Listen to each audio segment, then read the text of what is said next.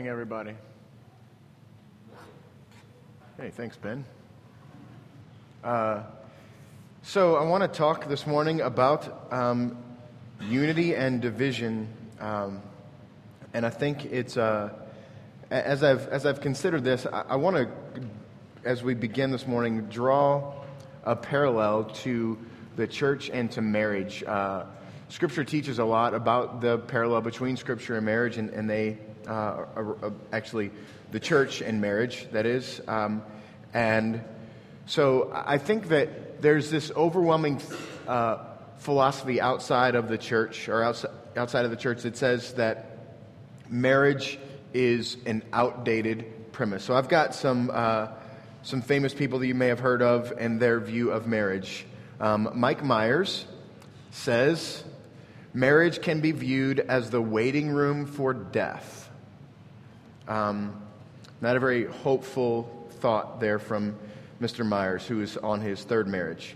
Um, Woody Allen, who some of you might know, I think he's had lots, like eight or nine marriages. Woody Allen says, Marriage is the death of hope. Um, it's funny that the first two guys that I've mentioned are both kind of comedian guys, and they have these really dark uh, understandings and views of marriage. Leonardo da Vinci says marriage is like putting your hand in a bag of snakes and hoping you pull out an eel. I don't know what world Leo was living in, that pulling out an eel would be good. Um, either way, it's like putting your hand in a bag of snakes and hoping you pull out an eel. Johnny Carson said this, and Johnny had several wives. Married men live longer than single men, but married men are a lot more willing to die. At least Johnny's trying to be funny there. Um, the idea that I want to put our minds towards is that, like, our culture outside of the church thinks that marriage is an institution that doesn't work anymore, that's broken. Why should we give ourselves to a broken institution? And the inverse of that is there are a lot of people in this world at the same time that think that church is an outdated, broken institution. Um, but what I think, I, I think Scripture has to say to us is that it's not marriage that's broken, it's not church that's broken, it's the people that make them up that are broken. Um, two less famous people, I have no idea who they were, I just found these quotes uh, this week on the internet. This, these are two ladies. One says, I got married in June of last year. We separated just two months later. It was so embarrassing to have to tell everyone who came to our wedding and got us a gift that we were breaking up. I don't want to put my friends and family through that roller coaster ever again. I could elope if I ever met someone I wanted to marry, but I just think I'd be okay if we didn't sign a marriage license and just spend our lives together as boyfriend and girlfriend. You see, like, how th- that broken that is, and, and how, like, self centric that is. Another lady says this I was married and he cheated on me. It's not easy for me to trust other guys right now, so I've put myself on a marriage embargo. My views are spending forever with one person are a little fuzzy at the moment. I'm just not interested in dating anyone too seriously ever again, or at least for right now. So, like, the, the idea is, like, it's not the institution that's broken, it's the people within the institutions that are broken. Um, and, and I want that to kind of paint our minds here today. Um, because he, here's, and I said this last week when it kicked our series off. So we're, when we think of church, we can think of it in three contexts. One, the oldest context is that all believers for all time, forever. So from the oldest person in the, in the in the Old Testament to the newest believer today, those people are made up of what's called the global church. All right? The second idea is the, the contemporary church. So we share that in common with, with every church that exists today. So the contemporary church. And then the third group is, is this church, North Church. And, and so I think there is something to say for us because the, the world, the, the, the culture thinks that the institution of church is broken, but my proclamation, and I think Scripture's proclamation, it's not the church is broken, but the people that are made up of the church. And so, like, as we talk about unity and division, I want to, I want to firmly speak to us here as North Church because we have a culture that is telling us that church is broken and people can't figure out how to, how to operate and be within a church and there's division within a church. And, and so I don't want to go to that church because it's broken and all churches are broken. Um, but it's the, the people. Uh, so give a little bit of context to the passage that we're going to look at today um, that Kelly just read. Paul is writing this letter, this book, to the church in Corinth, and he's Corinth is made up of a, of a bunch of smaller house churches. So it's, it's not particularly what we would think of today. It's, it's several mini house churches within the city of Corinth. And some of those churches were, most of those churches were started by Paul, and then they were affected by other guys like Cephas and Apollos and, and Paul and, and others who invested and preached and taught in these smaller house churches. And Corinth is also a major traffic corridor between the Aegean Sea and the Mediterranean Sea. And for this age, those two seas were very important because they connected east and west, and, and you would move stuff to the Aegean Sea and then cross through Corinth to get to the Mediterranean Sea to, to move further away. So there was a lot of, um, a lot of traffic that went through Corinth. And, and there's also this, this great um, economic, racial, social big, like, there, there's a lot of diversity that's true about Corinth. There's, there's deep poverty and there's, there's deep uh, wealth that, that's true in, in Corinth. So that's the, the, sort of the context for us here. Let's dig in now to, to the scripture. Um, before we do, I think it's wise to pray. Let's pray again. Father, uh, thank you so much for uh, persevering your word for us here today for us to learn from what you have to say to us. Um, I pray, Lord, that you would um, bind the enemy here today, Father, and allow us to, to hear what it is that you've got to speak and say to us, Lord. Um, Father, you've pressed on my heart the, the vitality of this message, the vitality of what you have to say here, Lord. I pray for our church.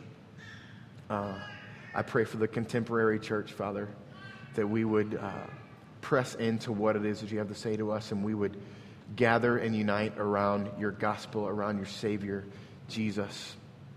It's His name that I pray. Amen. Um, verse 10 I appeal to you, brothers, by the name of our Lord Jesus Christ, that all of you agree, and that there may be no divisions among you, but that you may be united in the same mind and in the same judgment. Uh, this is division is a big word. It's, it's a really big word, and, and we do well to spend some time thinking about it. Paul is calling us, calling the church by the name of our Lord Jesus Christ. And that phrase means because of what he has done, this is what he's going to call us to. Do we know that we, as a, as, as a specific church and as a contemporary church, we operate, we center around Jesus Christ. And again, I've said this at least a hundred times in this church, preaching that Christ is not Jesus' last name, it's his title. He is the Messiah, he is the one who has saved us. When we center around Jesus, the Christ, the Messiah, the Savior, we're centering around him and nothing else. So I appeal to, Paul appeals to us to the Corinthian church by the name of the Lord Jesus Christ that all of you agree that there may be no divisions. Divisions is a massive word. It is, um, it's a mean word. I've been thinking about this, how to, how to portray divisions here. And I think the best way to, to portray divisions is just to say that it's, it's a mean word.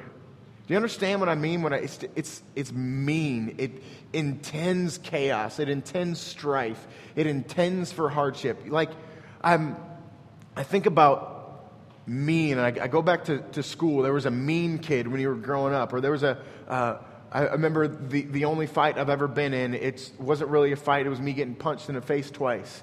This, this local kid who was new to the neighborhood, we found out later that he was just mean. And like nothing really happened, and he decided to stand up and he was going to punch me in the face. And before I knew what happened, he had punched me in the face again. And like he intended to do harm to me, he intended to divide, to break. And this is like division within a church is just mean. You follow me there? Um, the division, though, is it's, it's chasm, it's breaking and tearing away, it's broken relationships. Um, it means that to not stay rooted to who we are. But I, I want to press in a little bit more to divisions. Divisions is not, it's different than being different. You follow that? Division is mean, different is not. I met a guy uh, walking out of a, a Little Caesars about a month ago. And I was talking to the, the guy that runs the Little Caesars is, is a friend of mine, and, and I've invited him to come to North Church several times, and he's come a few times, but it hasn't been a while since he's been here. So we were just talking about that as I was leaving with my pizza. And this guy is standing by the, by the door, and he said, Hey, man, you pastor a church? I'm like, yeah, I pastor a church called North Church. We meet at North County Christian School right up the road. He's like, oh, yeah, that's great. Um, we should get together soon. I pastor a church up the street too. And so just happened to, to bump into him. And now I've, I've developed, you know, we've met three or four times since then and developed this great friendship with him. But he's from a different denomination and he's from a, a different stream and he, we, he believes several areas differently than, than we do.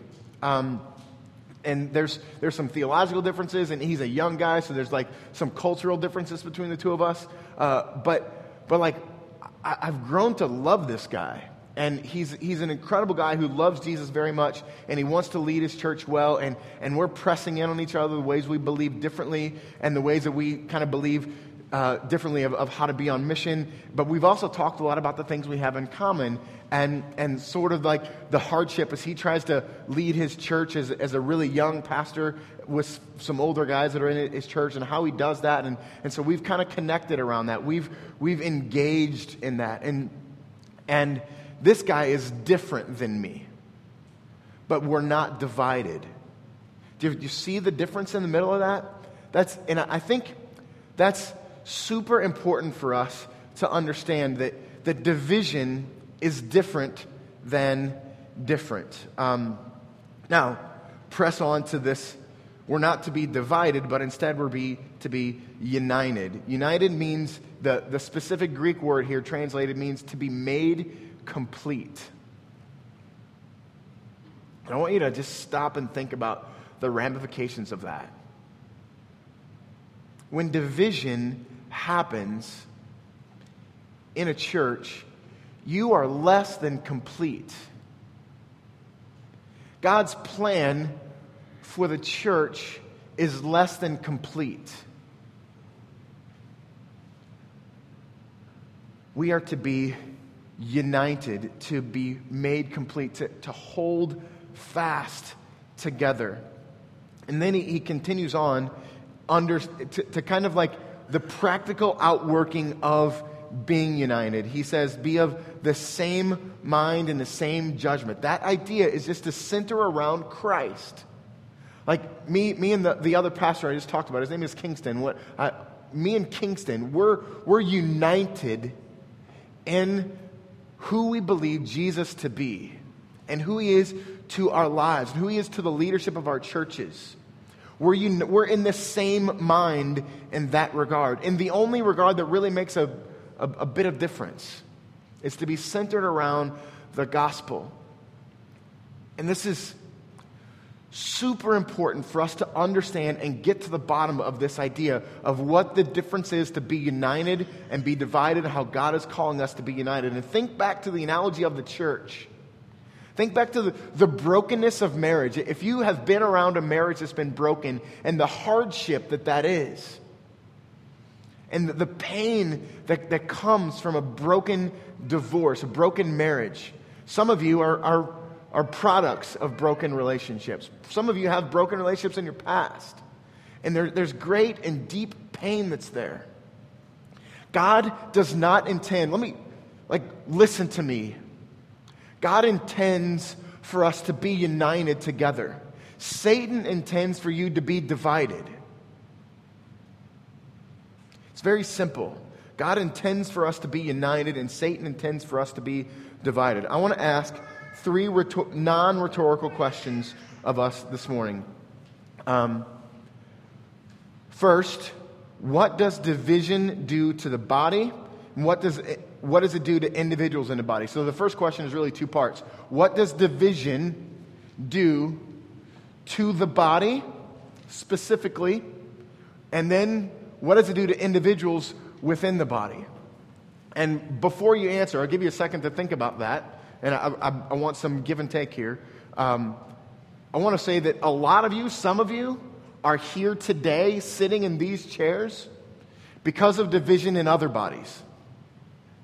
So I want to be, I want to be aware and, and kind of put that out there. Some of you are here because of the division that happened in other bodies. And some of you may leave this church at some day because of the division within this body. But the beautiful part of being a, a, small church and the beautiful part of being a church plant is that like we can we don't have to look around at generations that broke this place. We can look at ourselves and again think about it's not the institution that's broken, it's the people within the institution that are broken. And when we center around the gospel, I realize that Rick is broken. And when he breaks me or does mean things to me, I understand that he's a broken guy. And I expect the same thing from him. And we sent, that's what it means to, to be a church centered around the gospel. So let me, let's ask these non rhetorical questions. The first one What does division do to the body? What does it do to individuals within the body? Speak. Somebody give me an answer.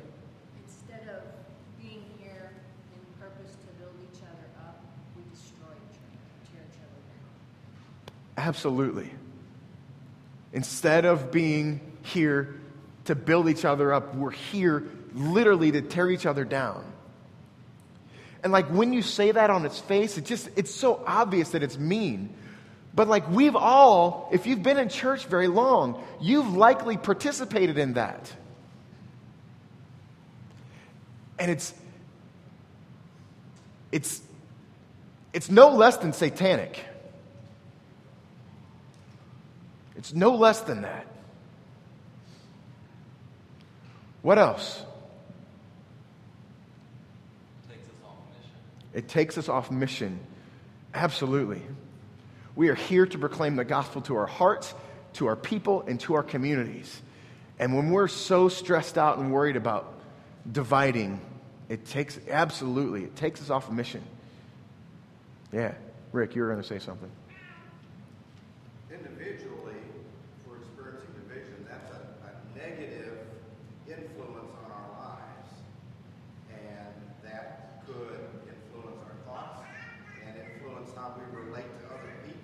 Absolutely. Absolutely. So, like, it, it negatively impacts us. And when we're walking around negatively impacted, being controlled by the enemy and, and our own sin and selfish desires, like our marriages break, our friendships break, our, our coworkers, we're disagreeing with them, and it's just, it's just ugly. And it starts like God intends for us to be united together. Let's move on to the second one. What do divisions say to the world about the church? This is the one that smacks me in the face. What did a vision say? Make the world say. I think it says that we're no different than people who are not in the church. Yeah. What's the point? What's the point is exactly right.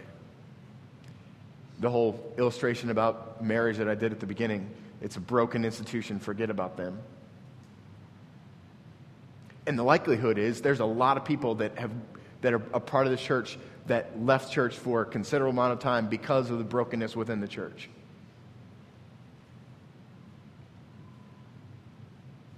Because that's what people think about church. Anybody else? Any thoughts about question number two? All right, question number three. Why is God pleading with people through Paul to be united? Why do you think he's doing that?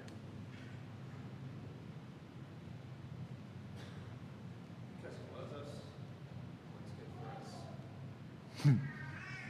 yeah. That's a. Pretty much any question you ask of God, even if it's a hard question, why are you being why is why is there hard in my life? Because he loves us and he wants the best for us.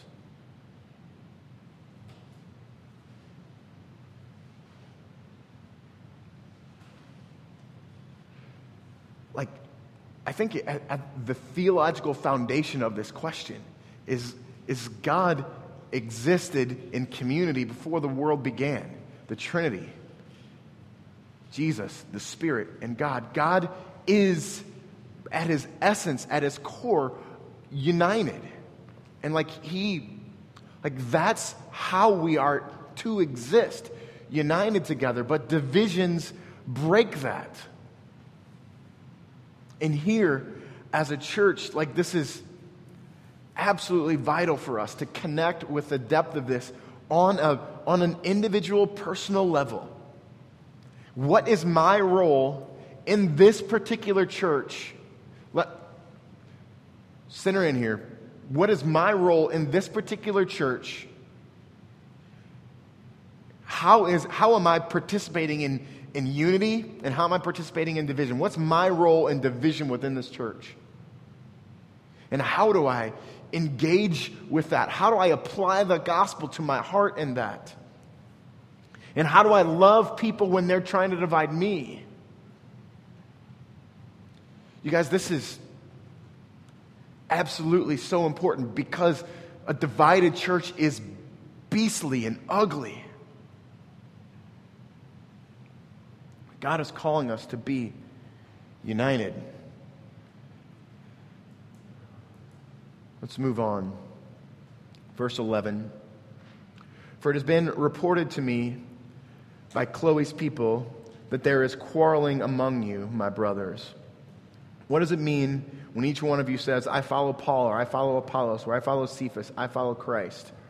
Um, let me say this. Quarreling is, is an ugly word too. It's, it's, a, it's, it's strife. It's, it's lying. It's being slanderous. It's saying things that intend to do harm. That's what quarreling means.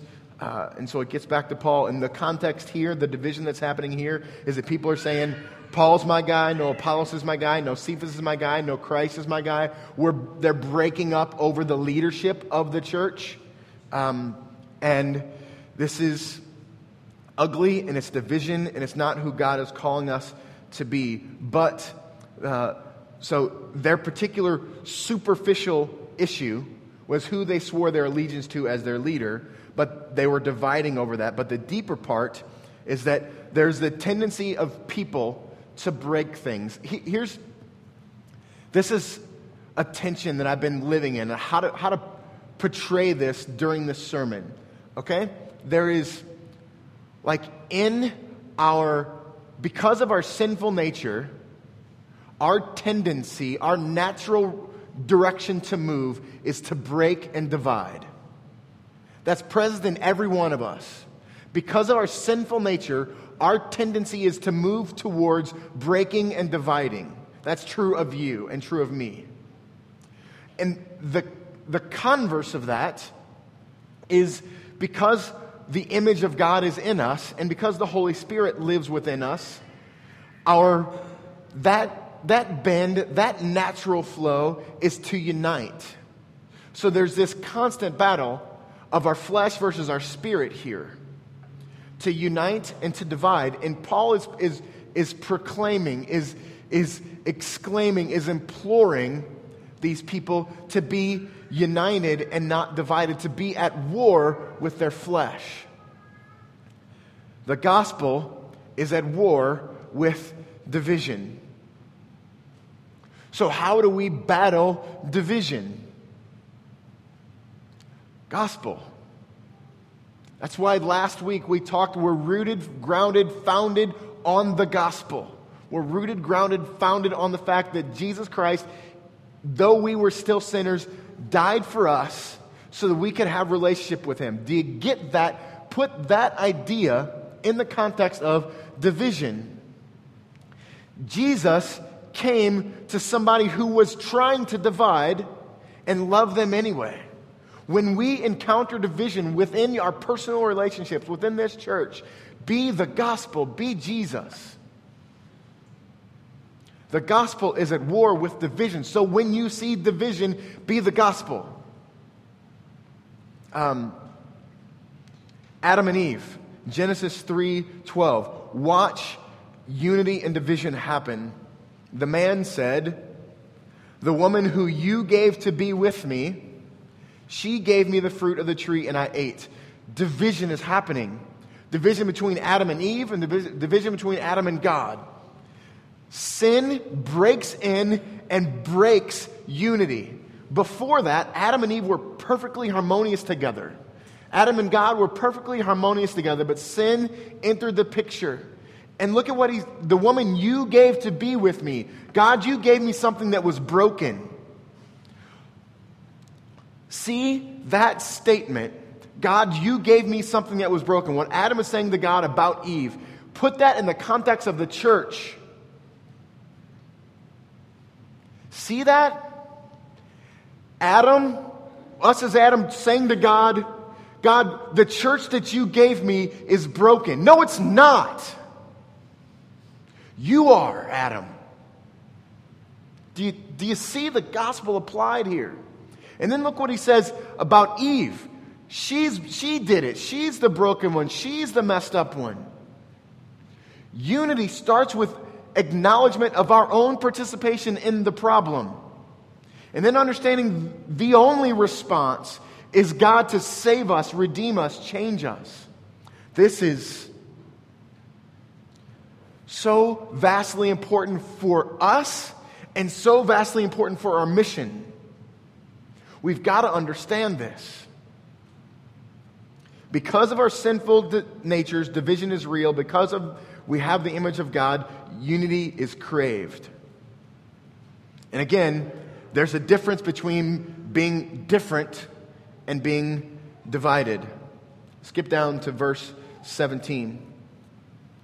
For Christ did not send me to baptize, but to preach the gospel. They're divided about who is baptizing and who is leading. Paul's saying it's not about any of that. It's about the gospel. He preached it not with words of wisdom, lest the cross of Christ be emptied of its power.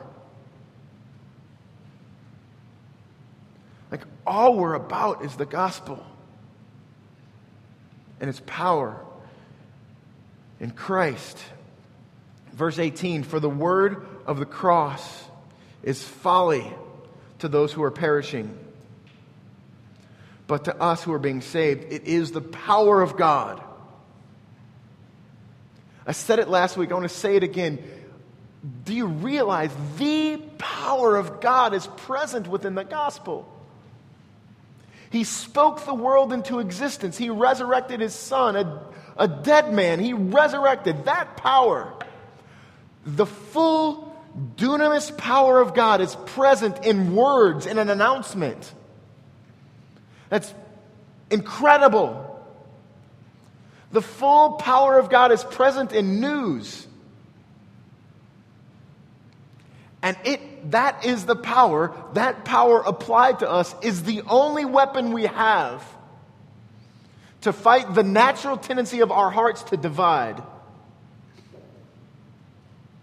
The only weapon we have to fight the natural tendency of our hearts to divide is the gospel that you're broken and so am I, and we're saved by Christ. And that's it. You're not saved by Rick. You're not saved by Dave. You're not saved by Jeff. You're not saved by anybody else who's ever invested in you. You're saved by Christ. And we're united around our brokenness and, and our deep need for the gospel.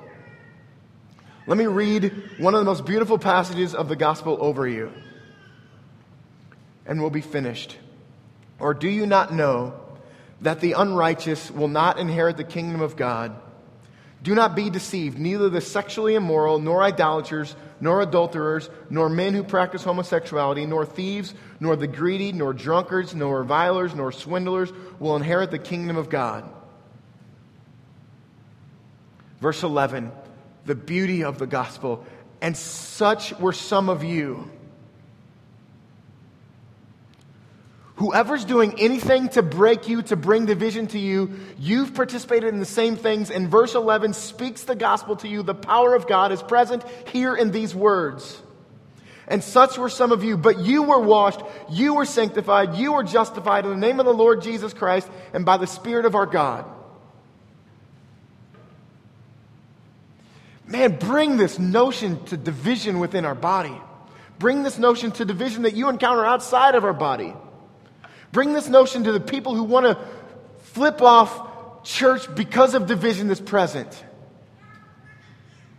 We're all broken. We're all desperately in need of Christ. Our primary mission is to live in the love and provision of God and the gospel and invite people into that. That's why we're here. Let's pray. God, thank you so much for your gospel. God, thank you not just for your gospel, but because it's true.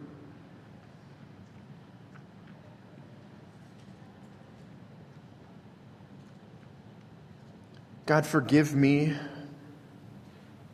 where I have brought division to this place.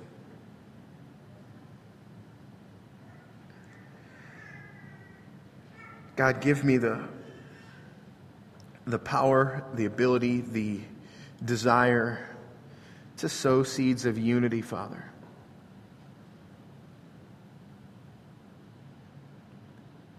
Lord, our mission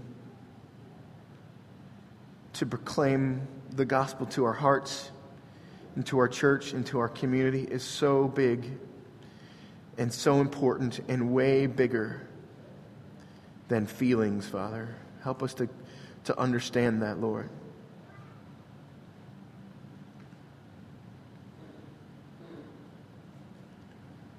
God, I trust you to lead us and lead us well, Lord. Help us to see the gospel and apply it everywhere. Thank you for Jesus. It's in his name. Amen.